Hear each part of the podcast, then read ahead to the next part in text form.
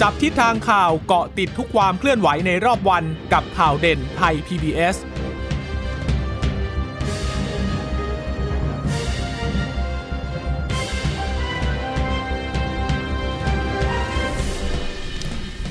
สวัสดีค่ะสวัสดีคุณผู้ฟังทุกท่านนะคะขอต้อนรับเข้าสู่ข่าวเด่นไทย PBS ค่ะดิฉันพึ่งนภาคล่องพยาบาลแล้วก็คุณชนชยนันท์พร้อมสมบัติบรรณาธิการจับตาสถานการณ์สวัสดีค่ะคุณชนชยนันท์ค่ะสวัสดีคุณผู้ฟังค่ะค่ะก็ฝากสวัสดีคุณผู้ฟังทุกท่านนะคะที่รับฟังข่าวเด่นไทย PBS ผ่านทางสถานีวิทยุที่เชื่อมโยงสัญญาณจากทางไทย PBS ด้วยนะคะนอกจากสถานีวิทยุที่เชื่อมโยงจากทางไทย PBS แล้วนะคะคุณผู้ฟังสามารถรับฟังเราได้ค่ะผ่านทางเว็บไซต์ thaipbsradio.com หรือว่าจะฟังผ่านทางแอปพลิเคชันไทย PBS Podcast นะคะก็จะเกาะติดความเคลื่อนไหวที่เกิดขึ้นในวันนี้นะวันนี้ไฮไลท์ก็คงจะไปที่เรื่องของการชุมนุมทางการเมืองนะคะที่อยู่ดีๆทางกลุ่มผู้ชุมนุมเนี่ยก็เปลี่ยนสถานที่การชุมนุมในช่วงเวลาเมื่อคืนนี้ประมาณ 4 ทุ่มนะก็มีการแจ้งทางไลน์กันก็เลยทำให้เช้าวันนี้เนี่ยเลยต้องมีการปรับเปลี่ยนสถานที่ตำรวจก็เลยต้องมีการจัดเตรียมกำลังแล้วก็ไปวางแนวกั้นรั้วต่างๆที่บริเวณธนาคารไทยพาณิชย์สำนักงานใหญ่ถนนรัชดาภิเษกนะคะก็คือเมื่อวานนี้มีการไปเตรียมความพร้อมที่โดยรอบบริเวณสำนักงานทรัพย์สินพระมหากษัตริย์นะคะแต่ว่าวันนี้เนี่ยพอมีการแจ้งเมื่อคืนนี้ว่าจะมีการเปลี่ยนสถานที่ไปที่รัชโยธินนะคะที่ SCB สำนักงานใหญ่เนี่ยก็ตำรวจก็ต้องเตรียมการแล้วก็ปรับแผนเมื่อเช้านี้ก็มีการแถลงออกมาเหมือนกันนะคะว่าจะปรับแผนยังไงบ้างเบื้องต้นแต่ว่าที่เดิมนะคะที่บริเวณโดยรอบสำนักงานทรัพย์สินก็ยังมีการปิดการจราจรเหมือนเดิมแล้วก็เราคงได้เห็นภาพตั้งแต่ช่วงเช้าว่ามีการเอาตู้คอนเทนเนอร์นะคะไปตั้งไว้ตามปิดตามแยกต่างๆเรียกว่าคราวก่อนๆเนี่ยที่เป็นรถเมล์ใช่ไหมคะอาจจะมีการเบียดแทรกหรือว่าใช้จักรยานยนต์อะไรแทรกเข้าไปผ่านไปได้แต่คราวนี้ปิดเต็มพื้นที่หมดเลยค่ะแล้วก็เมื่อเช้านี้ดิฉันได้รับแจ้งจากทีมงานคือไทย PBS เนี่ยไปเอารถ OB เข้าไปจอดไว้ที่กองบัญชาการตำรวจนครบาลนะคะเพื่อจะเตรียมรายงานสดในวันนี้นี่แหละก็ปรากฏว่าน้องเทคนิค OB เนี่ยเข้าไม่ได้ค่ะเพราะว่าไม่รู้ว่าจะต้องไปเส้นไหนกันแน่ขับวนอยู่3รอบแล้วก็ไม่สามารถเข้าพื้นที่ได้ก็เลยโทรมาปรึกษาว่าเอ๊ะเราจะทำยังไงดี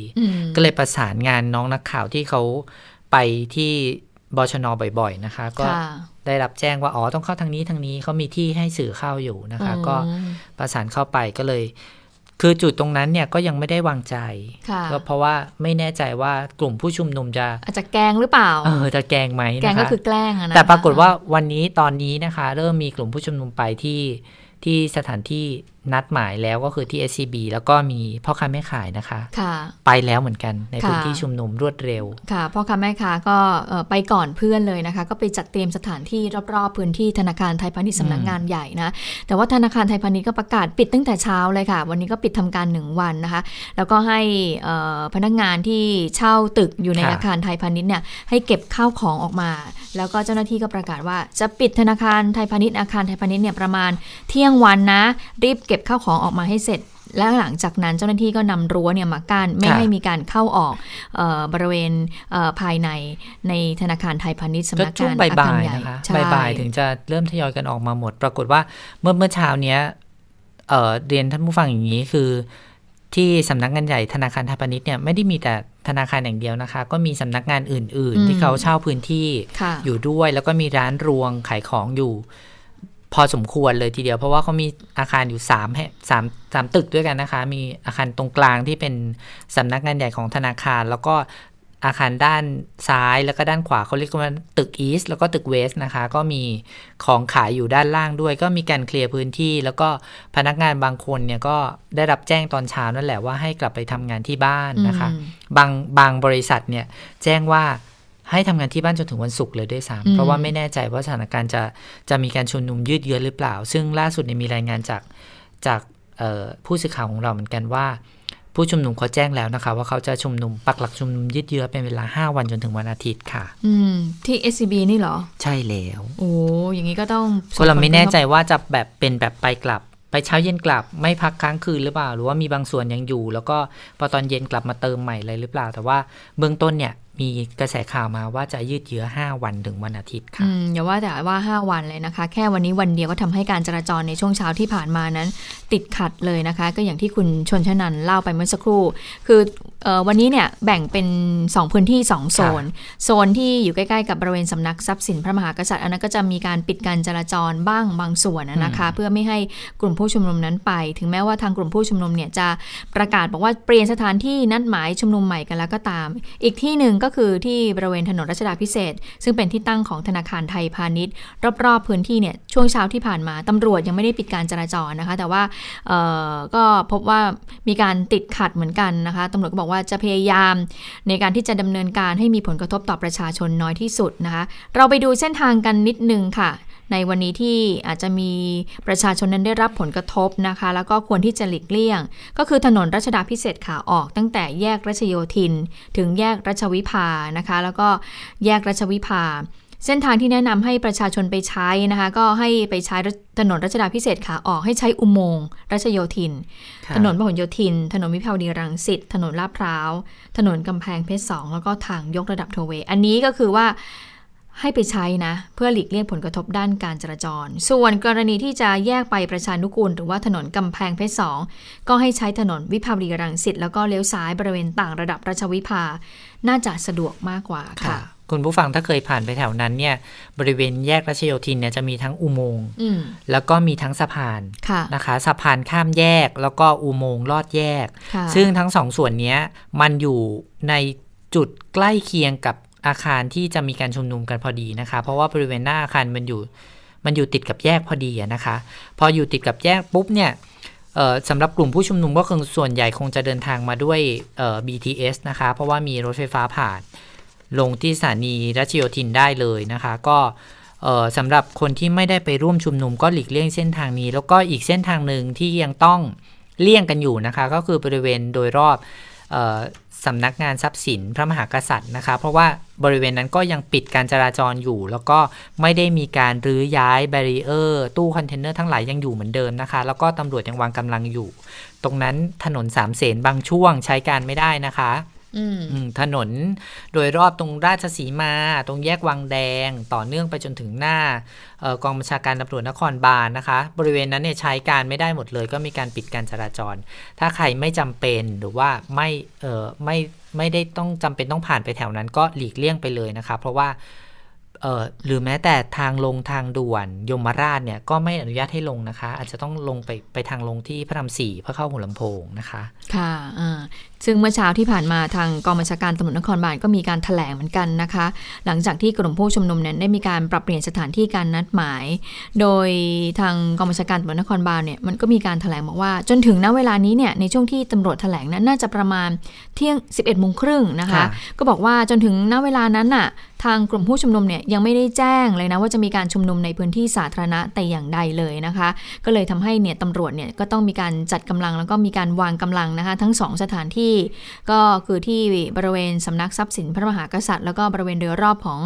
SCB นะคะไปฟังเสียงของพลตำรวจตรีปิยะตะวิชัยในประเด็นนี้กันค่ะซึ่งในขณะนี้นะครับทั้ง2สถานที่นะครับไม่ว่าจะเป็นสถานที่สำนักงานทรัพย์สินหรือว่าจะเป็นธนาคารไทยพาณิชย์สำนักงานใหญ่กลุ่มผู้ชุมนุมทั้ง2กลุ่มยังไม่ได้แจ้งการชุมนุมกับเจ้าพนักงานดูแลการชุมนุมสาธารณะตามกฎหมายแต่ประการใดนะครับกองบัญชาการตำรวจนครบาลนะครับได้จัดกำลังนะครับเพิ่มเติมไปยังพื้นที่อีกแห่งหนึ่งก็คือธนาคารไทยพาณิชย์สำนักงานใหญ่นะครับโดยในเบื้องต้นให้กำลังของกองบังคับการตำรวจนครบาล2ดูแลพื้นที่และจัดการจราจรนะครับเพื่อให้การชุมนุมมีผลกระทบต่อพี่น้องประชาชนให้น้อยที่สุดนะครับซึ่งขณะนี้อยู่ระหว่างการปรับกำลังนะครับก็คงจะสามารถที่จะควบคุมสถานการณ์ได้ค่ะตอนนี้ก็มีตำรวจลงไปในพื้นที่ที่อาคารสำนักงานใหญ่ของไทยพาณิชย์เรียบร้อยแล้วนะคะส่วนก็มีคำชี้แจงจากพลตำรวจตรีปิยะเพิ่มเติมนะคะบอกว่าการนำตู้คอนเทนเนอร์มาใช้ปิดกั้นเส้นทางแทนรถเมล์หรือรถสาธารณะเนี่ยเป็นการปรับเปลี่ยนตามความเหมาะสมเท่านั้นนะคะเนื่องจากการใช้รถเมล์อาจจะทำให้มีความสูญเสียทางมูลค่ายืนยันว่าคสมก.เนี่ยพร้อมจะให้ความร่วมมือกับหน่วยราชการอยู่แล้วไม่ได้เกิดจาก การปฏิเสธให้ความร่วมมือนะคะส่วนเรื่องผลกระทบที่เกิดขึ้นจากการชุมนุมก็ระบุว่าตำรวจได้ปฏิบัติหน้าที่เพียงพอตามความจำเป็นแต่ปัญหาที่เกิดขึ้นไม่ได้เกิดขึ้นจากตำรวจแต่เกิดขึ้นจากผู้ชุมนุมตำรวจต้องทำตามกฎหมายเพื่ออำนวยความสะดวกและความเรียบร้อยนะคะหลังทราบข่าวว่ามีการเปลี่ยนสถานที่ชุมนุมก็ได้มีการลดระดับแล้วก็ผ่อนปรนลดความเข้มงวดในการวางกำลังแนวกั้นในบริเวณโดยรอบสำนักงานทรัพย์สินนะคะลงมาแล้วก็มีการปรับกำลังบางส่วนเพื่อมาดูแลในพื้นที่การชุมนุมในช่วงเย็นวันนี้ค่ะค่ะอีกท่านหนึ่งนะคะโฆษกสำนักงานตำรวจแห่งชาติวันนี้ก็ร่วมแถลงด้วยนะคะก็ย้ำนะคะถึงว่าตำรวจเนี่ยจะต้องปฏิบัติหน้าที่ตามกฎหมายค่ะไม่ว่าผู้ชุมนุมเนี่ยจะย้ำในเรื่องของการยกระดับการชุมนุมแล้วก็บอกว่าจะรวมตัวในสถานที่สำคัญแล้วก็จะทำให้เกิดการเผชิญหน้าระหว่างกลุ่มกันแล้วก็เรื่องของการทำลายทรัพย์สินทางราชการเหล่านี้ค่ะก็บอกว่าเป็นสิ่งที่ตำรวจเนี่ยจะต้องปฏิบัติหน้าที่ในการรักษาความสงบเรียบร้อยตามกฎหมายไปฟังเสียงของพลตำรวจตรียิ่งยศเทพจำนงกันค่ะการยกระดับการชุมนุมการรวมตัวในสถานที่สำคัญการเผชิญหน้าระหว่างกลุ่มคนและการทำลายทรัพย์สินทางราชการนะครับล้วนเป็นประเด็นที่ตำรวจจำเป็นต้องทำหน้าที่นะครับการปิดการจราจรก็เป็นการระวังป้องกันเป็นหน้าที่ของตำรวจอีกส่วนหนึ่งเช่นเดียวกันนะครับก็อยากจะเรียนไปยังพี่น้องที่จะมาร่วมชุมนุมวันนี้นะครับทำอะไรก็ตามนะครับมันเกิดผลกระทบแต่ว่าตำรวจก็คงยืนยันที่ต้องทำตามหน้าที่การทำลายทรัพย์สินของราชการซึ่งเป็นเงินภาษีอากรของพวกเราก็เป็นเรื่องที่อยากให้ผู้ชุมนุมไม่ว่าจะกลุ่มไหนนะครับเขาก็มาลองช่วยกันพิจารณาว่ามันเกิดความเสียหายในภาพรวมแล้วก็มันไม่ได้เกิดผลดีกับเรื่องสิ่งที่ท่านเรียกร้องนะครับตำรวจยืนยันที่จะทำตามหน้าที่เพื่อรักษากฎหมายด้วยในขณะเดียวกันก็รักษาความปลอดภัยของพี่น้องทั้งผู้มาร่วมชุมนุมรวมทั้งบุคคลอื่นที่ไม่ได้เกี่ยวข้องกับการชุมนุมครับค่ะนอกจากนี้พลตำรวจตรียิ่งยศก็ยังพูดถึงเรื่องของกรณีนำตู้คอนเทนเนอร์ที่มาใช้ปิดกั้นเส้นทางทางรถเมล์ด้วยนะคะบอกว่าก็เป็นประสบการณ์จากช่วงที่ผ่านมาที่เวลาชุมนุมเนี่ยเราจะเห็นว่ารถเมล์ขสมกเนี่ยก็ไปกั้นปรากฏว่ารถเมล์ก็เกิดความเสียหายก็ถูกทำลายบ้างนะคะก็ทำให้รถเนี่ยเสื่อมมูลค่านะคะโดยบอกว่าก็เป็นการปรับเปลี่ยนตามสถานการณ์ไม่ใช่ถูกปฏิเสธความร่วมมือนะคะโดยองค์การขนส่งมวลชนกรุงเทพก็พร้อมที่จะให้ความร่วมมือกับหน่วยงานราชการเห็นบอกว่าเมื่อสักครู่นี้มีข้อมูลด้วยใช่ไหมคะคุณชนชนันว่าทำไมถึงต้องใช้ตู้คอนเทนเนอร์ในการเป็นบังเกอร์ในการรับมือกับม็อบในครั้งนี้นะคะดิฉันให้เครดิตกับทางกรุงเทพธุรกิจออนไลน์แล้วกันนะคะเขาเอาเรื่องนี้มาลงไว้เขาบอกว่ากลายเป็นอีกหนึ่งยุทโธปกรณ์ที่เจ้าหน้าที่ฝ่ายความมั่นคงใช้ปิดถนนสายสำคัญที่มุ่งหน้าไปยังสำนักงานทรัพย์สินส่วนพระมหากษัตริย์นะคะที่ถนนนครราชสีมาค่ะเมื่อคืนนี้นะคะก็ปรากฏว่ามีภาพของตู้คอนเทนเนอร์ขนาดใหญ่จำนวนมากที่นำมาใช้นะคะจากเดิมเนี่ยก่อนหน้านี้ใช้แนวลวดหนามนะคะใช้แนวรั้วลวดหนามใช้สังกะสีใช้รั้วแผงเหล็กใช้แบรีเออร์แล้วก็ใช้รถเมล์นะคะแต่ว่าครั้งนี้มาใช้ตู้คอนเทนเนอร์เขาบอกว่าถ้าดูในรายละเอียดของตู้คอนเทนเนอร์พบว่าแบ่งเป็น2ประเภทค่ะประเภทแรกก็คือขนาด20ฟุตมีความกว้างประมาณ 2.4 เมตรยาวประมาณ 5.9 เมตรแล้วก็สูง 2.6 เมตรละเอียดเลยนะคะมีน้ำหนักบรรจุเนี่ยตู้ได้ละไม่เกิน 21.7 ตันนะคะส่วนขนาดที่2ก็คือ40ฟุตมีความกว้าง 2.4 เมตรยาว12เมตรแล้วก็สูง 2.9 เมตรมีน้ำหนักบรรจุตู้ได้ไม่เกิน 27.4 ตันนะคะเมื่อนำตู้คอนเทนเนอร์มาปิดกั้นถนนขนาดความกว้างของถนน1ช่องจราจรหรือ1เลนเนี่ยอยู่ที่มีความกว้างประมาณ3เมตรถึง3เมตรครึ่งเนี่ยตู้คอนเทนเนอร์1ตู้นะคะขนาด20ฟุตเนี่ยจะสามารถปิดถนนได้2เลน1ตู้ใช่1ตู้ได้2เลนนะคะแล้วก็ขนาด40ฟุตเนี่ยจะปิดได้มากถึง4เลนด้วยกันคือมี2ขนาดเล็กหน่อยก็ปิดได้2เลนอีกขนาดนึงก็ปิดได้4เลนเลยนะคะก็คือพูดง่ายๆว่านอกจากแนวป้องกันที่ใช้รถโดยสารเนี่ยการใช้ตู้คอนเทนเนอร์เนี่ยก็ง่ายแล้วก็สะดวกด้วยนะคะก็ต้องใช้รถยกเนาะใช้รถยกใช่กรุงเทพธุรกิจก็ตรวจสอบราคาเช่ามาให้ด้วยนะคะในวงการ ตู้คอนเทนเนอร์ก็พบว่าในราคาเช่าที่ถูกที่สุดเป็นตู้ธรรมดาถ้าเช่าเป็นเวลา1เดือนสำหรับตู้คอนเทนเนอร์ที่มีขนาด20ฟุตก็คือได้2เลนเนี่ยอยู่ประมาณ 4,000 บาทไม่รวมค่าขนส่งแล้วก็ค่าติดตั้งแล้วก็ขนาด40ฟุตราคาเช่าอยู่ประมาณ 6,000 บาทไม่รวมค่าขนส่งแล้วค่าติดตั้งและค่ามัดจำขณะที่ตู้คอนเทนเนอร์มือ2อยู่ที่ราคาประมาณ 35,000 บาทขึ้นไปค่ะเมื่อวัตถุประสงค์การใช้ตู้คอนเทนเนอร์มาก็มีบริษัทคาร์โก้เพื่อขนส่งสินค้าจำนวนมากทั้งทางเรือทางรถไฟทางรถบรรทุกตู้เหล่านี้มีความแข็งแรงนะคะแล้วก็ช่วยป้องกันความเสียหายจากสินค้าได้เป็นอย่างดีก็เลยมีการคาดการณ์กันว่าอันนี้เป็นจุดแข็งอย่างหนึ่งที่จะเอามาใช้ป้องกันได้เพราะว่าความเสียหายจะเกิดขึ้นน้อยกว่านะคะค่ะถ้าเกิดคุณผู้ชมนั้นเข้าไปดูในพวก Facebook หรือว่าทางออนไลน์ก็จะเห็นว่าการวางตู้คอนเทนเนอร์เนี่ยไม่ได้วางกันแบบว่าเรียงนะเขาก็มีศิลปะในการวางเหมือนกันก็มีสลับมีสลับวางแต่ว่าไม่ให้มีช่องว่างระหว่างตู้ก็ชิดเลยคือพูดง่ายๆเดินแทรกหรือว่าจะใช้รถแทรกอะไรเข้าไปไม่ได้เลยนะคะแล้วก็น้ำหนักของตู้ก็น่าจะประมาณนึงที่คนเนี่ยจำนวนมากไม่สามารถที่จะเคลื่อนหรือจะผลักจะดันรถตู้คอนเทนเนอร์ได้เมื่อก่อนนั้นเราจะเห็นภาพว่ามีการปีนขึ้นไปบนรถเมล์แล้วก็ขึ้นไปแสดงสัญลักษณ์เอาป้ายขึ้นไปติดอะไรต่างๆหรือแม้แต่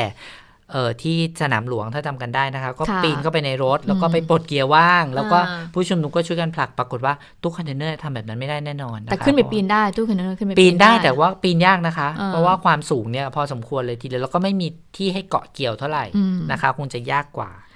อีกเรื่องหนึ่งก็คือเรื่องของกำลังทหารนะคะที่มีคนบอกว่าเอ๊ะมีการวางกำลังทหาร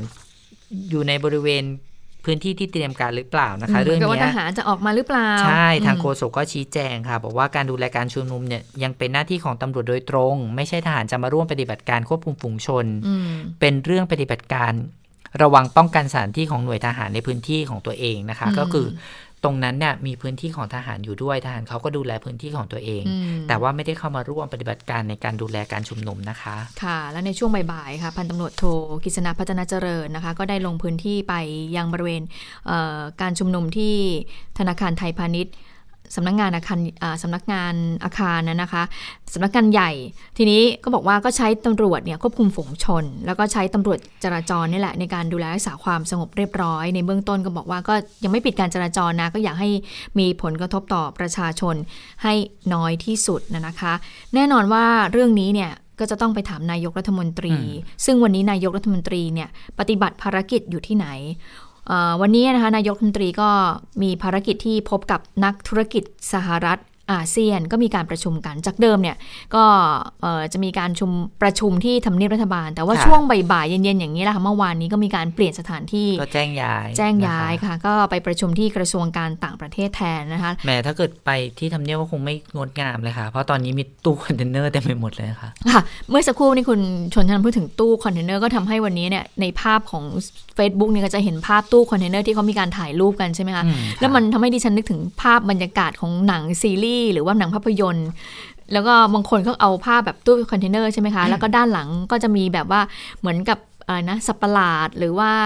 ในซีรีส์ภาพยนตร์เนี่ยแล้วก็มาซีรีส์บางเรื่องเปิดคอนเทนเนอร์ขึ้นมาแล้วก็มีแวมไพร์อะไรอย่างงี้ใช่ประมาณนั้นเหมือนกับว่าฉากภาพยนตร์หรือว่าเรื่องซอมบี้อะไรอย่างที่มีซอมบี้ไม่ใช่มีแวมไพร์มีซอมบี้วิ่งออกมาใช่ประมาณแนวๆนั้นเหมือนที่เราดูฉากบรรยากาศแบบว่าเมืองร้างสภาพการจราจรไม่ได้แล้วนะคะไม่สามารถที่จะเดินได้ตรงนั้นไม่มีรถเลยแล้วก็มีแต่ตู้คอนเทนเนอร์กับเจ้าหน้าที่ที่ยืนอยู่นะคะก็ทำให้แบบความรู้สึกของคนเป็นแบบนั้นก็มีการไปทวิตการโพสต์ในโลกโซเชียลกันเหมือนกันถ้าไม่มีการชุมนุมในวันนี้ก็คงจะไม่ได้เห็นภาพอย่างนี้เกิดขึ้นในพื้นที่ใจกลางเมืองกรุงเทพมหานครนะคะและทีนี้ก็เลยจับจ้องไปที่นายกรัฐมนตรีเพราะว่าวันนี้เนี่ยก็มีกระแสเหมือนกันบอกว่านายกเนี่ยถึงแม้จะมีการชุมนุมในวันนี้แต่ว่านายกเนี่ยก็ยังมีภารกิจที่จะพบกับนักธุรกิจแล้วนายกเนี่ยอาจจะใช้เรื่องของประเด็นเศรษฐกิจเนี่ยมาเบี่ยงเบนประเด็นทางการเมืองที่เกิดขึ้นหรือเปล่านะคะซึ่งหลังจากที่นายกรัฐมนตรีเนี่ยได้มีการพบปะพูดคุยกับนักธุรกิจเสร็จเรียบร้อยแล้วนะคะนายกก็ได้ออกมาแถลงข่าวก็พูดถึงผลการหารือกับนักธุรกิจสหรัฐอาเซียนนะคะโดยหลักๆ ก็เรื่องพูดถึงความร่วมมือกันนะคะซึ่งนักธุรกิจเนี่ยเขาก็ชื่นชมไทยนะคะยังเห็นศักยภาพในการลงทุนในประเทศไทยอยู่แล้วก็ชื่นชมไทยในเรื่องของการรับมือกับการแพร่ระบาดโควิด -19 นะคะและแน่นอนค่ะว่าผู้สื่อข่าวเขาจะต้องถามถึงเรื่องของการประกาศใช้กฎเอการศึกเพราะว่าก่อนหน้าที่จะมีการชุมนุมเกิดขึ้นก็มีกระแสข่าวเกิดขึ้น หนาหูเลยบอกว่าเอ๊ะจะมีการใช้ประกาศกฎอัยการศึกในการควบคุมดูแลหรือเปล่านะคะพลเอกประยุทธ์บอกว่าเรื่องนี้บอกหลายครั้งแล้วนะว่าไม่เคยคิดเลยในการใช้กฎอัยการศึกเนี่ยแล้วก็บอกว่ากฎหมายปกติเนี่ยมันก็น่าจะเพียงพอแล้วในตอนนี้และวันนี้เนี่ยเราก็ต้องช่วยกันสร้างบ้านเมืองให้สวยงามแต่ว่าวันนี้มันมีภาพของความขัดแย้งมันไม่โอเคนะทีนี้ผู้สื่อข่าวก็เลยถามบอกว่าเมื่อมาถึงช่วงนี้เนี่ยนายกก็เลยถามว่าเนี่ยพวกคุณเนี่ยเมื่อเช้ารถติดกันบ้างไหมล่ะมันติดเพราะอะไรล่ะก็คือมันติดจากเรื่องของการแบบว่าต้องปิดการจราจรในเรื่องของการรับมือกับการชุมนุมนายกก็บอกว่าก็ไม่รู้จะต้องไปขอร้องอะไรนะวันนี้บ้านเมืองต้องการความสงบสุขความมีเสถียรภาพอะไรควรทำไม่ควรทำทุกคนนั้นรู้อยู่แล้วนะคะคนไทยทุกคนต้องเรียนรู้นะคะก็คิดว่าหลายๆอย่างเนี่ยมันเป็นการสร้างเรียนรู้ให้กับคนไทยทุกคนนะคะแล้วผู้สื่อข่าวก็ถามว่าแล้วท่านนายกคะแล้วที่กลุ่มผู้ชุมนุมเขาประกาศว่าเขาจะชุมนุมยืดเยื้อกันหลายวัน5วันล่ะนายกก็บอกว่าก็ประกาศไปสิก็คือยังไงแล้วก็ขอให้มันถูกกฎหมายละกันไปฟังเสียงของพลเอกประยุทธ์ในประเด็นนี้กันค่ะก็ประกาศไปสิครับก็ประกาศไปเถอะก็ประกาศไปก็กฎหมายก็มีอยู่แล้วก็อย่าทำผิดกฎหมายก็ว่าไปขออนุญาตถูกต้องก็ขออนุญาตมันถูกต้องแล้วนี้ผู้สื่อข่าวก็ถามอีกว่านายกคะหลังจากเสร็จนี้แล้วเนี่ยเข้าทำเนียบไหมคะนะคะเพราะว่าอย่างที่คุณชนนันท์เมื่อสักครู่นี้เล่าให้ฟังก็คือว่ามันเขาปิดเส้นทางบริเวณแถวนั้นเยอะใช่ไหมคะมันมีสิ่งกีดขวางจำนวนมากนายกบอกว่ามันเป็นเรื่องความปลอดภัยของฉันแล้วเมื่อถามว่ามีการตั้งตู้คอนเทนเนอร์เนี่ยและสิ่งกีดขวางจำนวนมากนายกบอกว่าก็พูดกันเยอะนะสื่อทำไมจะต้องมาตามติดฉันด้วยเดี๋ยวนี้เช็คเวลาตารางงานของนายกออกทีวีกันเลยนะนายกก็พูดถึงเรื่องนี้นะคะซึ่งหลังจากที่นายกเนี่ยเสร็จสิ้นภารกิจที่กระทรวงการต่างประเทศนายกก็ไม่ได้เข้าทำเนียบนะคะแต่ว่าได้เดินทางเข้าบ้านพักในร.1 นะคะก่อนที่ในเวลาช่วงเย็นนายกก็มีภารกิจที่จะเข้าเฝ้ารับเสด็จพระบาทสมเด็จพระเจ้าอยู่หัวและสมเด็จพระนางเจ้าพระบรมราชินีที่จะเสด็จพระราชดำเนินไปทรงวางพวงมาลาเนื่องในวันคล้ายวันสวรรคตของพระบาทสมเด็จพระมงกุฎเกล้าเจ้าอยู่หัวที่บรมราชานุสาวรีย์สวนลุมพินีถนนพระราม4ด้วยและจุดตรงนี้เองค่ะที่มีอีกกลุ่มหนึ่งออกมาบอกว่าจะมีความเคลื่อนไหวเกิดขึ้นนะคะก็คือกลุ่มของคุณบินบรรลือฤทธิ์จะเรียกว่าชื่อกลุ่มอะไรดีรวมถึงกลุ่มของคุณหมอวรงค์เดชกิจวิกรมนะคะก็คุณหมอวรงค์เนี่ยโพสต์ข้อความเหมือนกันบอกว่าจะไม่ได้ไปจุดอื่นนะคะจะมารวมตัวกันที่จุดนี้นะคะแล้วก็เมื่อวานนี้คุณบินบรรลือฤทธิ์ก็เชิญชวนให้ประชาชนออกไปร่วมรับเสด็จพระบาทสมเด็จพระเจ้าอยู่หัวสมเด็จพระนางเจ้าพระบรมราชินีนะคะส่วนกลุ่มเสื้อเหลืองอีก2กลุ่มเรียกว่ากลุ่มเสื้อเหลืองไหมกลุ่มพลังแผ่นดินสยามเมื่อวานนี้ที่ได้เคลื่อนไหวไปบริเวณคลองพดุงกรุงเกษมคงจำกันได้นะคะแล้วก็ไปยืนยันว่าจะไปปักหลักอยู่หน้าแบรีเออร์ถ้าเกิดว่าผู้ชุมนุมไปที่นั่นก็จะไม่หนีนะคะแล้วก็ปรากฏว่าวันนี้เนี่ยเขาก็ไปถามความเคลื่อนไหวของแกนนำเมื่อวานนี้ที่เปิดตัวกันมานะคะก็ชื่อนายสาธุอนุโมทามินะคะคุณสาธุบอกว่าขอบคุณทางกลุ่มคณะราษฎรที่ย้ายไปชุมนุมที่อื่นที่ผ่านมาทางกลุ่มก็ไม่ได้ขอร้องในสถานที่ที่เรียกว่าบ้านพ่อว่าอย่ามาเลยทำให้เห็นว่าคนไทยยังพูดคุยกันได้โดยเจตนาของกลุ่มมันไม่เคยกล่าวร้ายหรือว่าร้ายใครเพียงแต่อยากให้ทำสิ่งที่ดีๆนะคะก็บอกว่าไม่ต้องการให้เกิดความรุนแรงไม่ต้องการให้เกิดการเผชิญหน้าหรือเพื่อสร้างเงื่อนไขใดๆแต่ว่าตรงไหนที่ไม่อยากให้ไปหรือว่าเป็นสัญลักษณ์เขาก็พูดประมาณนี้นะคะบอกว่าไม่อยากให้มาเกิดการประทะกันหรือว่าเกิดความล่อแหลมที่ทำให้สถาบันเกิดความสูญเสียเกิดความเสื่อมเสียนะคะแล้วก็เป็นหน้าที่ของพวกเราที่ต้องอธิบายให้เข้าใจแต่เขาก็บอกนะคะบอกว่ายังไม่วางใจว่ากลุ่มผู้ชุมนุมจะย้อนกลับมาที่นี่อีกหรือเปล่านะคะก็ยังเป็นห่วงเรื่องนี้อยู่แล้วก็บอกว่าจะทางกลุ่มเล็งเห็นความสำคัญของสำนักงานทรัพย์สินส่วนพระมหากษัตริย์แต่จะมีบางกลุ่มที่เดินทางเข้ามาทำให้กลุ่มเราต้องออกมาแสดงพลังก็จะปักหลักไม่ให้กลุ่มคนใดเข้ามาหากปลอดภัยแล้วก็จะถอนกำลังออกไปค่ะส่วนอีกกลุ่มหนึ่งเมื่อเช้านี้มีความเคลื่อนไหวที่หน้าอาคารรัฐสภานะคะนายพานสุวรรณแก้วตัวแทนของภาคีเครือข่ายเพื่อปกป้องสถาบันพระมหากษัตริย์พร้อมด้วยแนวร่วมส่วนหนึ่งก็เดินทางไปที่อาคารรัฐสภานะคะก็ยื่นหนังสือถึงนายชวนหลีกภัยประธานรัฐสภาผ่านนายราเมศรัตนชเวงเลขานุการของคุณชวนนี่แหละก็ขอให้ดำเนินการตรวจสอบพฤติกรรมของสมาชิกรัฐสภาบางคนที่ไปเข้าร่วมชุมนุมกับกลุ่มราษฎรนะคะซึ่งเขาอ้างว่า คนกลุ่มนี้มีพฤติกรรมจับจ้วงสถาบันพระมหากษัตริย์อย่างชัดเจนเปิดเผยแล้วก็มีการท้าทายอย่างต่อเนื่องเป็นการกระทำที่เข้าข่ายไม่ปฏิบัติตนต่อคำปฏิญาณตนหรือไม่ซึ่งพบว่ามีสสบางคนโดยเฉพาะจากพรรคบางพรรคเนี่ยไปร่วมชุมนุมซึ่งตนว่าเห็นว่ามีหลักฐานที่ยืนยันชัดเจนแล้วก็ตั้งข้อสังเกตว่าทำไมกลุ่มเนี้ยเขาอ้างว่ากลุ่มผู้ชุมนุมเนี่ยมีพฤติกรรมที่จะเปลี่ยนแปลงการปกครองอยู่แล้วสสก็เห็นอยู่แล้วทำไมสสบางพรรคการเมืองถึงตัดสินใจไปร่วมการชุมนุมอีกก็ร้องขอให้มีการตรวจสอบเรื่องนี้ค่ะค่ะและเมื่อพูดถึงการชุมนุมที่ผ่านมาจำกันได้เมื่อวันที่17พฤศจิกายนนะคะที่บริเวณหน้าอาคารรัฐสภานะคะที่กลุ่มผู้ชุมนุมของกลุ่มคณะราษฎรเนี่ยก็นำเป็ดยางไปด้วยนะคะหรือว่าเป็ดเหลืองนี่แหละนะคะที่ตอนแรกเหมือนกับบอกว่าจะมีการชุมนุมทั้งทางบกทางน้ำใช่ไหมแล้วเราก็บอกว่าอาจจะมีเป็ดเหลืองเนี่ยก็เป็นการแสดงออกเชิงสัญลักษณ์ของเขาว่ามีทางฟ้าก็ปล่อยบอลลูนปล่อยลูกโป่งใช่ไหมคะทางอากาศเป็นแบบนั้นส่วนทางน้ำก็คือมีเรือยางเป็นเรือเป็นเรือเป็ดแล้วก็คิดว่าตอนแรกนะเราก็คิดว่าจะมี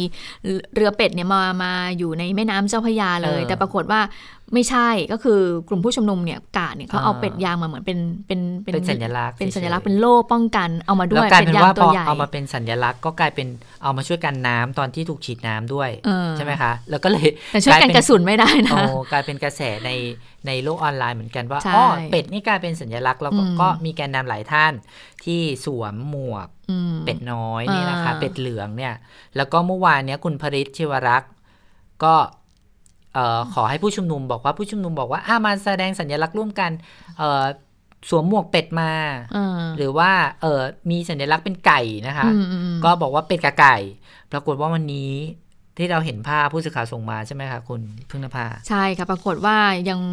มวลชนยังไม่เริ่มมาอะไรปรากฏว่าพ่อค้าแม่ค้าเนี่ยก็ไปตั้งแผงขายใช่ไหมคะก็เอาเป็ดเหลืองเนี่ยไปตั้งขายมากเลยแต่เป็ดเหลืองที่ว่านี้มันมีหลายผลิตภัณฑ์นะมีทั้งกิ๊บมีทั้งปากกาคือพูดง่ายๆกิ๊บช็อปมาครบปากกาที่คาดผมกิ๊บติดผมหมวกเสื้อนะคะหรือแม้แต่ตุ๊กตาเนี่ยไม่ธรรมดานะคะเพราะว่ามีพ่อค้าแม่ค้าบางรายเนี่ยเอาตุ๊กตาแล้วก็มีผ้าพันคอที่สกรีนนะคะสกรีนเป็นคำว่าคณะราษฎรแล้วก็ผูกอยู่กับเป็ดค่ะคือเร็วมากเขาพูดง่ายๆพอเมื่อวานนี้พูดถึงปุ๊บเนี่ยวันนี้ทำผลิตภัณฑ์ออกมาขาย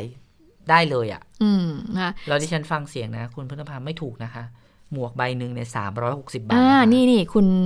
พัทรพรตั้นงามผู้สื่อข่าวที่เกาะติดอยู่ที่ SCB เนี่ยเขาก็ไปได้พูดคุยกับพ่อค้าแม่ค้าก็มีการพูดถึงผลิตภัณฑ์ที่เกี่ยวกับเป็ดหลายอย่างเลยไปฟังเสียงกันค่ะเฉพาะเป็ดเนี่ยเอามาขายกี่วันแล้วคะหรือว่าวันนี้ขายทุกวันครับทุกครั้งที่มีม็อบเริ่มเฉพาะเป็ดนะเป็ดเนี่ยเมื่อได้3ครั้งที่ผ่านมา3ครั้งก็มีที่นี่แล้วก็เมื่อวานอะไรนะที่อักษะค่ะแล้วก็อักษาวันก่อนสยามใช่ๆนี่กลุ่มนักเรียนเรือชุมนุมแล้วก็ก่อนหน้าสยามครั้งหนึ่งก็เป็น4ค่ะถือว่าดีไหมคะสำหรับเป็ดโอ้เกินคาดดีกว่ามาถูกทางแล้วใช่ๆตอนแรกขายแว่นแล้วว่ารู้สึกว่าทุกคนก็มีแล้วก็เตรียมพร้อมหมดแล้วว่าเป็ดก็มาบูมก็เลยรีบจับทางเป็ดเลยแล้วไปรับของมาจากไหนคะสำเพ็งหรือว่าสำเพ็งอะไรขายดีสุดคะของเป็ดจิ๊บนั่นแหละก็เป็นผลิตภัณฑ์ที่ฉันเชื่อว่าหมดแน่นอนเพราะว่าครั้งที่ผ่านมานี่ก็ขายดีมากนะคะเขาบอกว่าครั้งนี้ไม่ใช่ครั้งแรกที่มาขายมา4ครั้งแล้วถ้าเกิดว่าย้อนกลับไปตามไทม์ไลน์ที่พ่อค้าแม่ค้าบอกก็คือว่านี่ก็ราชประสงค์ครั้งแรกนะคะของกลุ่มผู้ชุมนุมกลุ่มราษฎรนี่แหละแล้วก็ราชประสงค์ครั้งที่2ที่เคลื่อนไปที่สยามนะคะแล้วก็ครั้งที่3ก็คืออักษะและครั้งนี้ครั้งล่าสุด4ครั้งแล้วนะคะนอกจากผลิตภัณฑ์เป็ดที่คุณพึ่งนภาเล่าให้ฟังนะยังมีแบงก์กาโม่ค่ะใช่วันนี้ที่ฉันเห็นเขาทำธนบัตรขึ้นมานะคะกลุ่มราษฎรเนี่ยเขาทำแบงก์ปลอมขึ้นมาเรียกว่าธนบัตรคณะราษฎรจำนวน 3,000 ใบเริ่มแจกที่บริเวณหน้าสำนักงานใหญ่ SCB แล้วนะคะโดยเขาได้ออกมาโพสต์เชิญชวนให้ผู้ร่วม ผู้ร่วมชุมนุมเนี่ยไปรับธนบัตรของราษฎรที่เริ่มแจกในวันนี้นะคะโดยสามารถนำไปแลกอาหารฟรีกับเรา CIA ถ้าใครไม่ทราบว่า CIA คือใครก็คือ CIA ก็คือพ่อค้าแม่ค้านี่แหละเขามีการพูดกันว่าที่เรียกว่า CIA เพราะว่าพ่อค้าแม่ค้าไปถึงจุดชุมนุมก่อนแล้วก็เร็วกว่าผู้ชุมนุมด้วยซ้ำเขาก็เลยเรียกแซวกันว่าพ่อค้าแม่ค้าเป็น CIA อ๋อตอนแรกนี่ฉันก็สงสัยว่าทำไมถึงไปแลกที่ร้านค้า CIA มันหมายถึงอะไรก็คือพ่อค้าแม่ค้าลูกชิ้นทั้งหลายนี่แหละลูกชิ้นของทอดแกงนู่นนี่นั่นนะคะก็เอาเขาบอกว่าให้เอาคูปองอันเนี้ยเขาเรียกว่าอะไรธนบัตรของราษฎรอันเนี้ยไปแลกอาหารตามก็คือว่าพูดง่ายว่าไปถึงเนี่ยก็จะมีเจ้าหน้าที่เป็นเหมือนคูปองเลยเขาแจกอ่ะแหละคือใครได้รับแจกก็เอาอันนี้ไปแลกอาจจะลดคูปองใบนึงลด10 บาทอาจจะแจกคนนึงอาจจะให้ได้สัก2 ใบก็แล้วไปแลกซื้อสินค้าในนั้นเขาบอกว่าธนบัตรอันนี้นะตกแต่งด้วยลวดลายสุดน่ารักเป็นรูปของเป็ดเหลืองนะคะทางฝั่งซ้ายก็มีภาพสัญลักษณ์ของคณะราษฎรด้านขวาเป็นรูปอนุสาวรีย์ประชาธิปไตยแล้วก็มีนกสีขาวตัวใหญ่บินอยู่เบื้องบนด้วยนะคะอันนี้ดิฉันเข้าใจว่าเป็นไอเดียของคุณปกรณ์พรชีวังกูลถ้าใครได้รู้จักปกรณ์คุณงาพรคุณปกรณ์เนี่ยก็เป็นคนที่ถ้าใครจำได้ย้อนกลับไปก็เป็นคนที่ประมูลภาพอุลตร้าแมนนะคะอุลตร้าแมนที่เด็กๆวาดตอนนู้นนะคะหรือว่าเขาจะรู้จักกันในนามของคุณบุ้งนะคะคุณบุ้งนี่ก็คือเป็นผู้สนับสนุนการชุมนุมนั่นแหละเหมือนกับเอาอาหารมาสนับสนุนเหมือนคุณชายเจริญปุระอย่างเงี้ยนะคะคุณปกรณ์ก็บอกว่าตัวเองเนี่ยมีอาชีพเป็นพ่อค้าขายหมูนะคะแล้วก็เป็นนักเคลื่อนไหวทางการเมืองด้วยก็เลยผุดไอเดียนี้ขึ้นมาแล้วก็โพสต์ใน Facebook ของตัวเองบอกว่าใครที่ได้รับแจกธนบัตรใบนี้ก็สามารถไปซื้อหมูที่ร้านของตัวเองได้ด้วยนะคะแล้วก็มีแกนนำอีกกลุ่มนึงเขาก็โพสต์ข้อความผ่าน Facebook ว่าพรุ่งนี้เนี่ยจะมีการแจกคูปองใครก็ไปรับได้มูลค่าใบละ10 บาทค่ะสามารถแลกซื้ออาหารได้ก็ใครไปก็โพสต์แชร์ให้ดูหน่อยว่ามีการแลกได้จริงหรือเปล่านะคะค่ะมาดูเรื่องของการดำเนินคดีกับกลุ่มผู้ชุมนุมบ้างเพราะว่านายกเนี่ยบอกแล้วนะคะตั้งแต่วันที่กลุ่มผู้ชุมนุมเนี่ยไปชุมนุมที่บริเวณแยกราชประสงค์แล้วก็เคลื่อนขบวนไปที่สำนักงานตำรวจแห่งชาติแล้วก็ไปสาดสีนะคะแล้วปรากฏว่าสร้างความเสียหายอย่างมากเนี่ยหลังจากนั้นเนี่ยนายกก็บอกว่าหลังจากนี้นะกลุ่มผู้ชุมนุมถ้าจะดำเนินการทำให้ทรัพย์สินของราชการเสียหายอย่างนี้เนี่ยจะดำเนินการทางกฎหมายจะงัดเอากฎหมายทุกฉบับเลยมาใช้กับกลุ่มผู้ชุมนุมทีนี้ก็เลยมีการพูดถึงมาตรา112กันหลังจากที่ก่อนหน้านี้เนี่ยนายกก็มาพูดเลยบอกว่าพระบาทสมเด็จพระเจ้าอยู่หัวเนี่ยก็ไม่อยากให้ใช้นะพูดเมื่อช่วงเวลาประมาณเดือนพฤษภาคมเมื่อช่วงต้นปี53แหละนะคะแต่พอมาหลังจากที่เกิดเหตุการณ์อย่างนั้นขึ้นก็เลยนายกก็เลยบอกว่าจะต้องเด็ดขาดกับกลุ่มผู้ชุมนุมละซึ่งเมื่อวานเนี่ยก็มีการประชุมหารือกันนะคะของทางตำรวจนะคะเพื่อพิจารณาคดีกับทางแกนนำแหละว่าใครที่เข้าข่ายที่กระทำความผิดตามมาตรา112บ้างและแน่นอนค่ะก็คือนายพฤทธิ์ชีวรักษ์เพราะว่าเจ้าตัวเนี่ยได้ออกมาโพสต์ทาง Facebook ด้วยตัวเองนะคะหมายเรียกตั้งแต่เมื่อคืนนี้นะคะใช่บอกว่าก็ได้เปิดเผยหมายเรียกข้อหามาตรา112นะคะบอกว่ามาถึงผมแล้วนะก็เป็นการปราศรัยในวันที่19-20 กันยายนแล้วก็วันที่14 พฤศจิกายนนะคะโดยนายพฤทธิ์ก็บอกว่าส่วนตัวเนี่ยผมไม่ห่วงอะไรเลยผมเป็นห่วงบ้านเมืองเราว่าจะเสื่อมลงไปอีกเพราะว่าการใช้กฎหมายนี้นะคะอันนี้ก็คืออันนี้เรียกว่าเป็นหมายเรียกเพิ่มเติมนะคะจากเมื่อวานนี้ที่มีการโพสต์ไปแล้วเบื้องต้นนะคะก็คือว่าเป็น2เหตุการณ์ค่ะวันที่19-20 กันยายนถ้าใครจำได้ก็คือที่ธรรมศาสตร์ขออภัย19-20เนี่ยไม่แน่ใจ19-20ที่อนุสาวรีย์ประชาธิปไตยค่ะแล้วก็เคลื่อนไปที่สนามหลวงนะคะถ้าใครจำได้วันนั้นที่เป็นการชุมนุมใหญ่นัดแรกที่เขามีการนัดกันนะคะแล้วก็วันที่14 พฤศจิกายนอีกรอบหนึ่งแสดงว่าคุณพฤทธิ์เนี่ยมี2หมายแล้วแต่จากข้อมูลนะคะนอกจากคุณพฤทธิ์เนี่ยตอนนี้มีคุณอานนท์นำพาหรือว่าทนายอานนท์เนี่ยนะคะก็เป็นแกนนำเหมือนกันก็มีรายงานข่าวว่าบกปท.ได้ส่งหมายเรียกนายพฤทธิ์เข้าพบพนักงานสอบสวนในวันที่1 ธันวาคมนะคะส่วนคุณอานนท์เนี่ยให้เข้าพบพนักงานสอบสวนในวันที่2 ธันวาคมตามความผิดเดียวกันแล้วก็มีหมายของคุณปนัสยาสิทธิจิรวัฒนกุลหรือว่ารุ้งด้วยที่ยังอยู่ระหว่างการพิจารณาวันนี้ นักข่าวก็ไปถามเหมือนกันว่ามี12หมายจริงไหม12หมายตามที่มีการเผยแพร่ออกมาไหมตำรวจบอกว่าเอาอย่างนี้ให้ถ้าใครได้รับหมายก็ให้ไปตามที่เรียกค่ะไม่ได้ยืนยันว่าหมายทั้ง12หมายที่มีการเปิดเผยออกมาก่อนเนี่ยจริงหรือเปล่าซึ่งตำรวจบอกว่าขึ้นอยู่กับฐานความผิดใครกระทำความผิดก็จะออกหมายเรียกไปตามนั้นนะคะเบื้องต้นจากข้อมูลที่อันนี้ยังไม่ยืนยันนะคะแต่ว่ามีข่าวออกมาตามนี้นะคะก็คือนายพริช ชิวรักษ์หรือว่าเพนกวินเนี่ยมีอยู่8คดีทั้งที่ขอนแก่นพระนครศรีอยุธยาอุบลราชธานี101นนทบุรีสนชนะสงครามนะคะส่วนรุ้งปนัสยามี6คดีนะคะก็มีที่คลองหลวงที่พระนครศรีอยุธยาที่นนทบุรีสนชนะสงครามสนบางโพสนทุ่งมหาเมฆนะคะส่วนนายพานุพงษ์จัดนอกหรือว่าไม้ระยองนะคะมี4คดีมีที่คลองหลวงที่พระนครศรีอยุธยาที่นนทบุรีที่ชนะสงครามทนายอานนท์นะคะนายอานนท์นำพามีที่สนชนะสงครามเชียงใหม่นะคะรวมแล้วเนี่ย4คดีเหมือนกันส่วนนางสาวพัชราวลีธนกิจวิบูลผลไม่รู้ว่าจำกันได้หรือเปล่าหรือว่าน้องไม้นะคะน้องไม้มี3คดีที่สนบางโพทุ่งมหาเมฆแล้วก็ยานาวานะคะแล้วก็มีอีกหลายท่านด้วยกันคุณชนินทร์วงศรีมี2คดีที่บางโพกับที่ทุ่งมหาเมฆคุณจุฑาทิพย์สิริขันธ์มีที่บางโพนะคะคุณปิยรัตน์จงเทพหรือว่าโตโต้มีที่อุบลราชธานีซึ่งล่าสุดนี้นะคะไม่ได้รับการประกันตัวนะคะมีรายงานออกมาแล้วว่าไม่ได้รับการประกันตัวไม่ได้รับการปล่อยตัวชั่วคราวนะคะแล้วก็มีนายทัศเทพเรืองประภัยกิจเสรี1คดีที่สนบางโพนายอัธพลบัวพัฒน์ที่สนทุ่งมหาเมฆนะคะคุณชูเกียรติแสงวงศ์สนท่าพระแล้วก็คุณสมบัติทองย้อยที่สนทุ่งมหาเมฆเหล่านี้เนี่ยก็มีรายงานด้วยว่าน่าจะมีการขอออกหมายเพิ่มเติมขึ้นมาอีกนอกเหนือจาก12ท่านนี้ค่ะค่ะแล้วล่าสุดผู้สื่อข่าวรายงานเข้ามาแล้วนะคะว่าช่วงเวลาประมาณ 3 โมงหน่อยๆเนี่ยคุณพริช ชิวรักษ์เนี่ยก็ได้ปรากฏตัวที่ SCB แล้ว SCB แล้วนะคะแล้วก็พูดถึงเหตุผลที่ย้ายสถานที่การชุมนุมนะคะบอกว่าเพราะว่าหลีกเลี่ยงความรุนแรงนะคะซึ่งภาพของผู้สื่อข่าวของเราที่ส่งเข้ามาเนี่ยค่ะก็จะเห็นว่าคุณเพนกวินเนี่ยเขาก็ใส่เหมือนเป็นชุดเป็ดเหลืองมีหมวกเป็ดเหลืองด้วยนะคะแล้วก็ในภาพเนี่ยก็จะมีเป็ดยางเยอะเลยวันนี้นะคะเหมือนกลุ่มผู้ชุมนุมเนี่ยวันนี้มีการเตรียม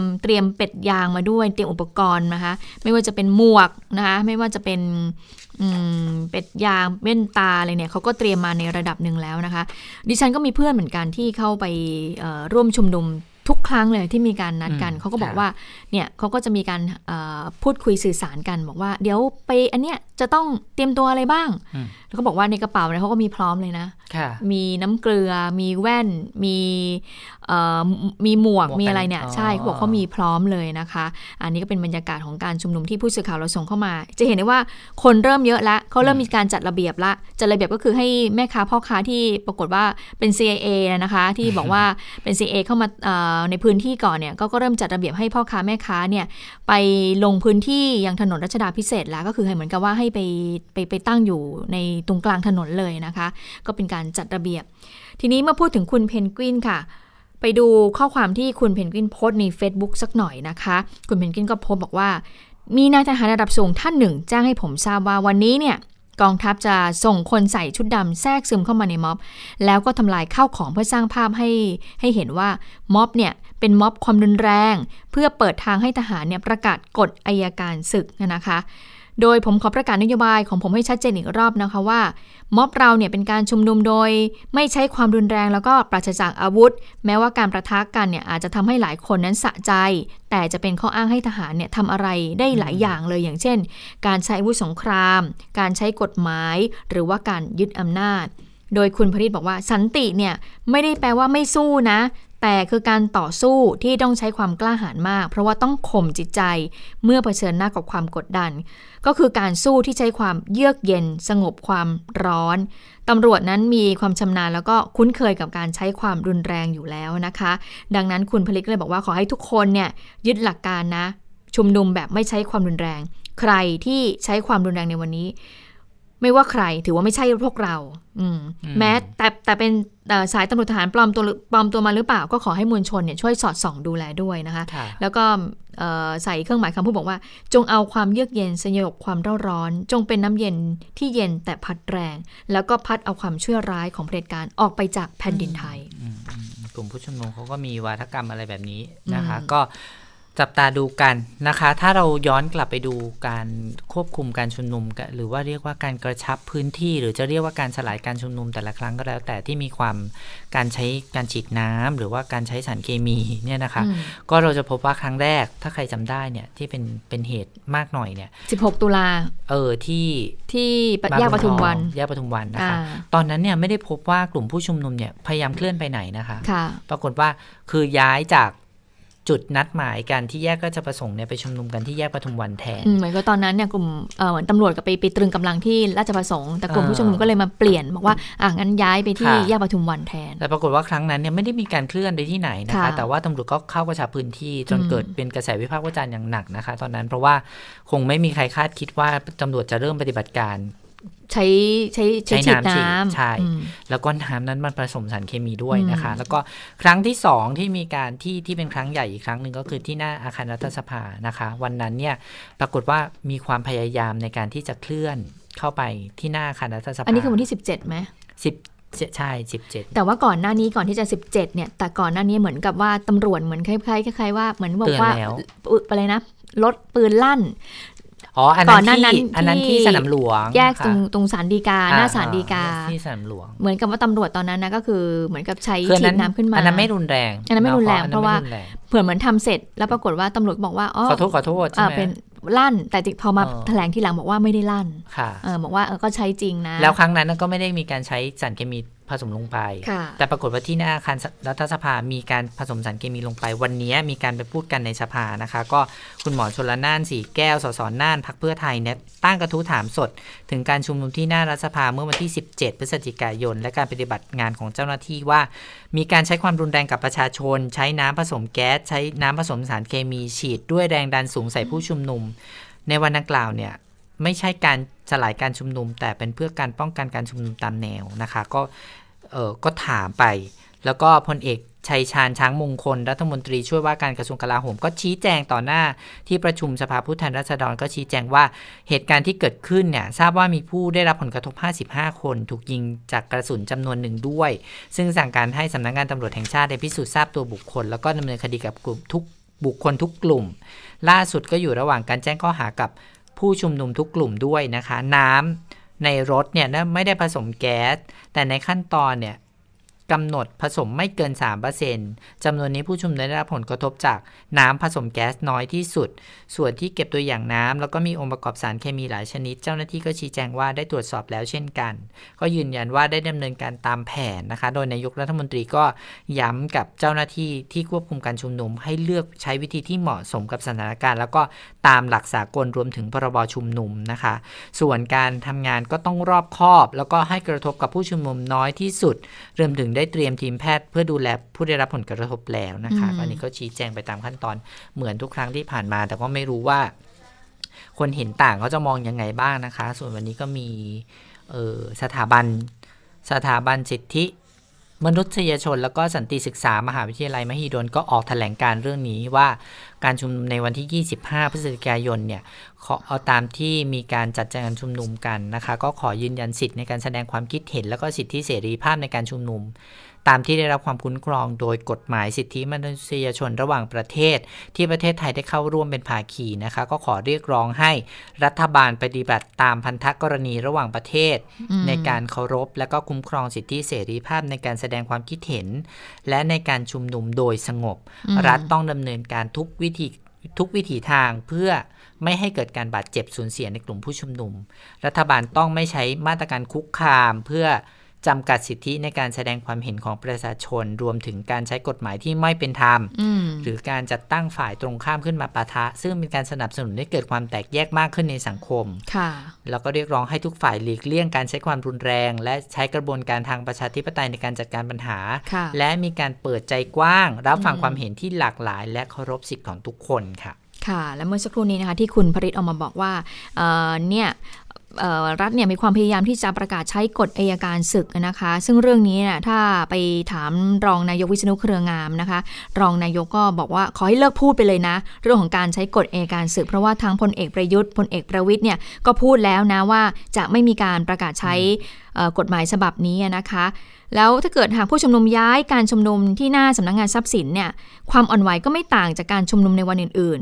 ก่อนหน้านี้แต่ถ้ายังยืนยันที่จะชุมนุมที่หน้าสำนักงานทรัพย์สินอยู่มันก็จะมีความอ่อนไหวกว่าทุกครั้งเลยนะคะและทีนี้เขาก็มีการถามเหมือนกันบอกว่าแล้วกรณีที่ผู้ชุมนุมย้ายสถานที่เนี่ยแสดงว่ากฎหมายปกติเนี่ยเพียงพอแล้วหรือเปล่ารองนายกวิษณุก็บอกว่ากฎหมายอะไรก็ได้ที่มีอยู่ตอนนี้มาใช้ได้โดยไม่ต้องใช้กฎอัยการศึกเลยแล้วก็ขอย้ำว่ารัฐบาลไม่เคยคิดในเรื่องของการใช้กฎอัยการศึกนี้เลยนะเพราะว่าดูแล้วเนี่ยกฎอัยการศึกก็ไม่ได้แตกต่างจากการใช้กฎหมายฉบับอื่นๆในเวลานี้สักเท่าไหร่นักเพียงแต่ว่าการใช้กฎอัยการศึกเนี่ยมันทำให้ทหารเนี่ยออกมาควบคุมสถานการณ์คือมีอำนาจในการใช้นะคะแต่ที่จริงแล้วเนี่ยรองนายกบอกว่าเมื่อประกาศใช้พรกฉุกเฉินแล้วก็จะมีการตั้งให้ทหารเนี่ยเป็นหัวหน้าผู้อำนวยการเจ้าพนักงานควบคุมสถานการณ์อยู่แล้วซึ่งตอนนี้เราประกาศใช้พรกอยู่แล้วใช่ไหมคะมีพรกฉุกเฉินแต่ว่าในสถานการณ์ฉุกเฉินครั้งนี้เราไม่ได้ให้ทหารเนี่ยมาเป็นผู้อำนวยการแต่ว่าเราเนี่ยให้เราเปลี่ยนให้ตำรวจเนี่ยเป็นหัวหน้าผู้อำนวยการเจ้าพนักงานควบคุมสถานการณ์ซึ่งก็ไม่ได้แตกต่างอะไรนะคะสำหรับการประกาศสถานการณ์ฉุกเฉินก็จะเบากว่าการประกาศใช้กฎอัยการศึกแต่ว่าอำนาจนั้นไม่ได้แตกต่างกันเท่าไหร่แต่ในส่วนของผู้รักษาการก็คือจะแตกต่างกันเองแต่ว่าถ้าไปจัดสัญญาณแบบนี้นะคะก็ฟังดูแปลกๆเพราะว่าก่อนหน้านี้ก็ยืนยันหนักแน่นแน่นอนเลยว่าพรกฉุกเฉินที่ประกาศออกมาใช้ในกรณีโควิดแล้วก็ไม่ได้เกี่ยวกับเรื่องนี้ใช่ไหมคะแต่ถ้าย้อนกลับไปเนี่ยพรกฉุกเฉินที่ประกาศตอนที่เข้ากระชับพื้นที่การชุมนุมเมื่อหลายเดือนก่อนเนี่ยก็เป็นการประกาศพรกฉุกเฉินแล้วก็หมดอายุไปแล้วถูกต้องไหมคะก็เลยเป็นคนละวาระกันก็เชื่อว่ารัฐบาลยังมีเครื่องมือนอกจากกฎอัยการศึกก็คือพรกฉุกเฉินนี่แหละแล้วก็ถ้าเกิดมีการประกาศอีกก็อาจจะมีการแต่งตั้งผู้อำนวยการสถานการณ์ขึ้นมาซึ่งคราวที่แล้วเนี่ยเป็นผบตรแต่ว่าถ้าสมมติสถานการณ์รุนแรงก็มีสิทธิ์ที่จะเป็นผบทบได้นะคะค่ะอันนี้เป็นสถานการณ์การชุมนุมที่เกิดขึ้นนะคะตอนนี้ได้เวลาสถานการณ์ในต่างประเทศแล้วนะคะตอนนี้คุณสวรักษ์รออยู่แล้วสวัสดีค่ะคุณสวรักษ์ค่ะสวัสดีค่ะคุณผู้ฟังสวัสดีทั้งสองท่านค่ะค่ะไม่รู้ว่าหุ้นถุงมือยางบริษัทถุงมือยางในประเทศไทยจะพุ่งขึ้นหรือเปล่านะคะเพราะว่าที่มาเลเซียได้ข่าวว่ามีคนติดเชื้อจำนวนมากเลยแล้วก็เป็นปัญหานะคะใช่นะคะถ้ามองอีกแบบนึงก็คืออาจจะเป็นโอกาสดีของผู้ผลิตไทยนะคะที่จะมีโอกาสเรื่องโรงงานเพิ่มขึ้นหรือเปล่าไม่แน่ใจเหมือนกันก็อาจจะมีความเป็นไปได้นะคะเพราะว่าบริษัทของมาเลเซียที่บอกว่าถูกสั่งปิดชั่วคราวเนี่ยชื่อบริษัท Tough Golf นะคะก็ไม่น่าแปลกใจเนาะเพราะว่ามาเลเขาปลูกยางเยอะค่ะเขาก็เลยแบบเป็นมีผลผลิตสูงเนาะนะคะแล้วเขามีโรงงานทั้งหมดมีโรงงานทั้งหมด41แห่งเลยนะคะแต่ว่าที่จะให้ปิดเนี่ยมีอยู่28แห่งก็คือเกินครึ่งหนึ่งนะคะสาเหตุที่ต้องปิดเนี่ยก็พบว่าไปเจอการระบาดในกลุ่มของพนักงานโรงงานนะคะติดเชื้อไปถึง 2,453 คนนะโอ้ 2,400 เลยค่ะใช่เยอะมากเลยพนักงานทั้งหมดเนี่ยประมาณ 5,800 คนเยอะเหมือนกันนะคะแล้วก็อันเนี้ยประเด็นน่าสนใจคือแรงงานส่วนใหญ่เนี่ยเขาเป็นแรงงานต่างด้าวซึ่งหนึ่งในนั้นที่ฉันเชื่อว่าเป็นแรงงานไทยนี่แหละ ไม่รู้เหมือนกันนะแต่เขาบอกว่าเยอะๆที่เจอเนี่ยคือเป็นแรงงานชาวเนปาลแล้วก็แรงงานเหล่านี้เนี่ยเขาจะอาศัยอยู่รวมกันในหอพักสภาพมันก็แออัดแล้วก็มันก็ไม่ค่อยถูกสุขอนามัยสักเท่าไหร่เหมือนถ้าจำได้เหมือนการระบาดที่สิงคโปร์ใช่ไหมคะที่คุณสวรักษ์เคยเล่าให้ฟังว่าเขาเป็นหมู่บ้านของแรงงานข้ามชาติเลยแหละใช่ใช่ก็เป็นหอพักก็เกิดการระบาดที่นั่นเช่นเดียวกันนะคะแน่นอนค่ะเหตุการณ์ที่เกิดขึ้นก็เลยทำให้โรงงานผลิตถุงมือยี่ห้อนี้นะคะก็ต้องเตรียมที่จะปิดโรงงานทั้งหมด28แห่งจากทั้งหมด41แห่งนะคะก็บอกว่าเหตุการณ์นี้เนี่ยก็ถือว่าเป็นทำให้การระบาดในมาเลเซียนั้นวิกฤตขึ้นมาอีกรอบหนึ่งค่ะโดยตัวเลขผู้ติดเชื้อเมื่อวันจันทร์ที่ผ่านมาของมาเลเซียวันเดียวเนี่ยเพิ่มขึ้นถึง 1,884 คนนี่เป็นสถิติที่สูงที่สุดใน1วันนะคะแล้วก็แน่นอนผู้ติดเชื้อส่วนใหญ่เนี่ยก็คืออยู่ในโรงงานของบริษัทผลิตถุงมือยางเหล่านี้แหละนะคะแต่ว่า ก็ถือว่าเป็นอะไรอ่ะเป็นวิกฤตท่ามกลางโอกาสของโรงงานแห่งนี้นะคะเพราะอย่างที่ทราบกันดีพอเกิดการระบาดของโควิด -19 พวกอุปกรณ์การแพทย์ขายดิบขายดีไม่ว่าจะเป็นหน้ากากอนามัยถุงมือยางนี่ก็เหมือนกันใช่แล้วก็ไม่ใช่ใช้กันเฉพาะในวงการแพทย์นะเดี๋ยวนี้ดิฉันเห็นน่ะคือแม่คงแม่ค้าคนปอกผลไม้เลยก็ใส่ใช่ไหมคะเพราะว่ามันก็ป้องกันยางกัดมือด้วยอะไรด้วยแล้วก็ดูแลเรื่องของความสะอาดด้วยนะคะก็เลยทำให้บริษัท Top Graph เนี่ยบอกว่าปีนี้กำไรสูงเป็นประวัติการณ์เพราะว่าถุงมือยางแน่นอนเป็นที่ต้องการของทั่วโลกนะคะแต่ว่ามีอีกประเด็นหนึ่งค่ะคือบริษัทแห่งนี้เนี่ยเคยถูกวิพากษ์วิจารณ์ด้วยนะคะเรื่องของการใช้แรงงานหนักเกินไปคือเนื่องจากความที่เป็นแรงงานต่างด้าวบางทีเขาก็จ่ายค่าตอบแทนต่ำกว่าแรงงานที่เป็นชาวมาเลเซียด้วยกันเองนอกจากนี้ก็บอกคุณภาพชีวิตของแรงงานเหล่านี้ก็ต่ำด้วยนะคะแล้วก็ยังบอกว่ามีแรงงานบางส่วนเนี่ยที่มักจะถูกเรียกเก็บค่าหัวราคาแพงเพื่อมาทำงานนะคะแล้วดิฉันว่าถุงยางอีกแบบหนึ่งที่ได้รับความต้องการสูงมากก็คือถุงมือยางแบบไม่ใช่ถุงมือแบบที่เป็นพลาสติกอ่ะเพราะเดี๋ยวนี้เวลาใส่ล้างจานอย่างนี้ใช่ไหมคะดิฉันไม่ใส่ล้างจานซักผ้าไม่แต่ที่ฉันเห็น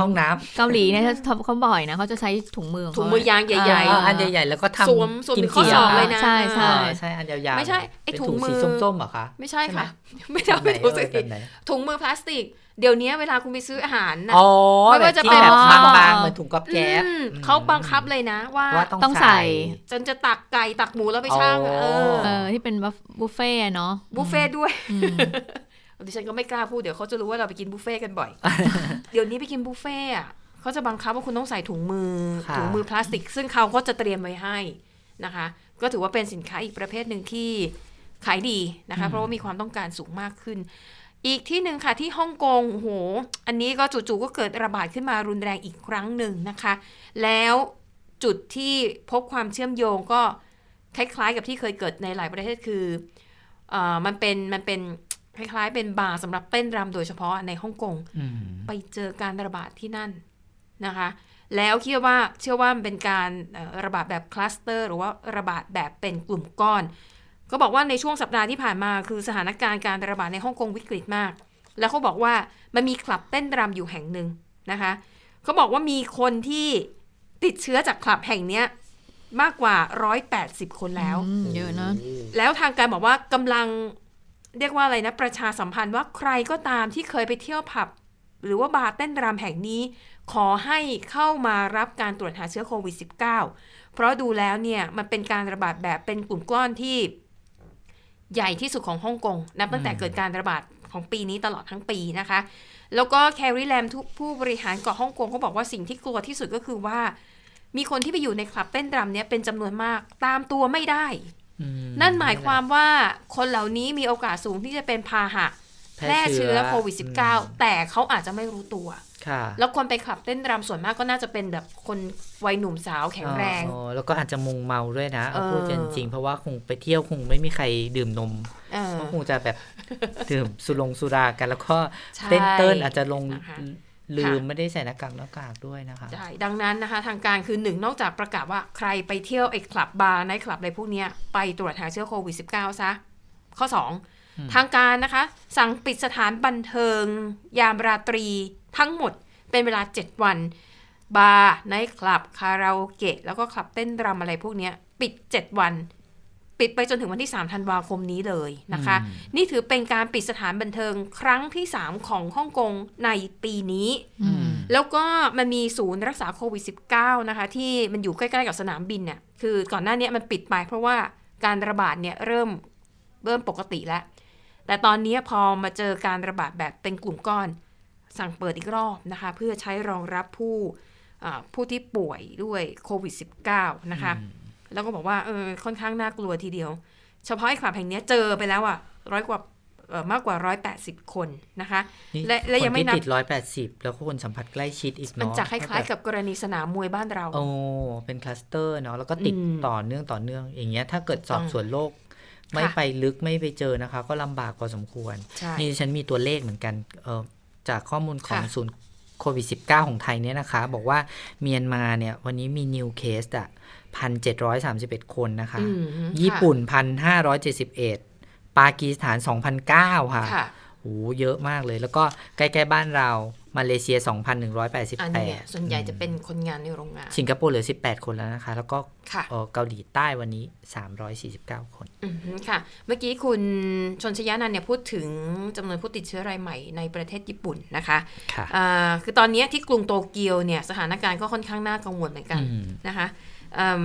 ผู้ว่าการระลอกที่เท่าไหร่แล้วเนาะ3-4น่าจะ3ได้นะผู้ว่าการกรุงโตเกียวนะคะก็ออกมาใช้คำว่าขอร้องคือญี่ปุ่นเนี่ยเขาไม่ได้แบบเป็นกฎหมายบังคับคือไม่มีบทลงโทษอ่ะเรียกว่าขอร้องแต่ว่าคนเขามีวินัยกันพอสมควรใช่ค่ะสิ่งที่เขาขอร้องก็คือว่าให้บริษัททั้งหลายเนี่ยระงับการจัดทริปท่องเที่ยวของบริษัทคือถ้าเป็นบริษัททั่วๆไปเนี่ยเขาจะมีวันที่จัดให้พนักงานออกไปเที่ยวร่วมกันเขาเรียกว่าoutingค่ะผู้ว่าการบอกว่าขอให้ระงับไอ้กิจกรรมแบบนี้ไว้ก่อนเพราะว่า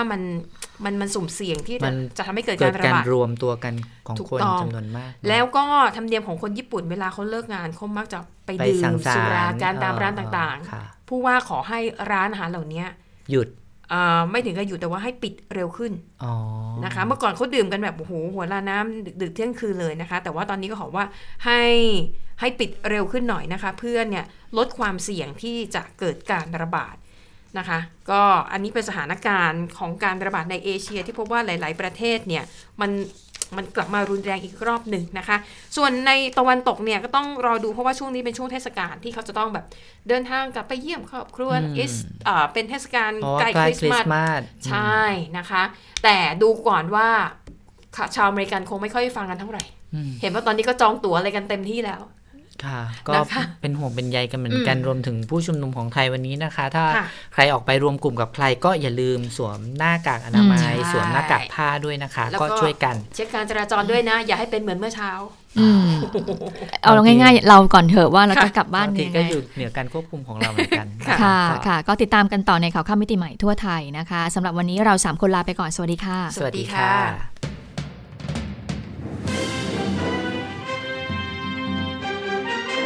ติดตามข่าวเด่นไทย PBS ได้ทุกวันจันทร์ถึงศุกร์เวลา 15:00 น.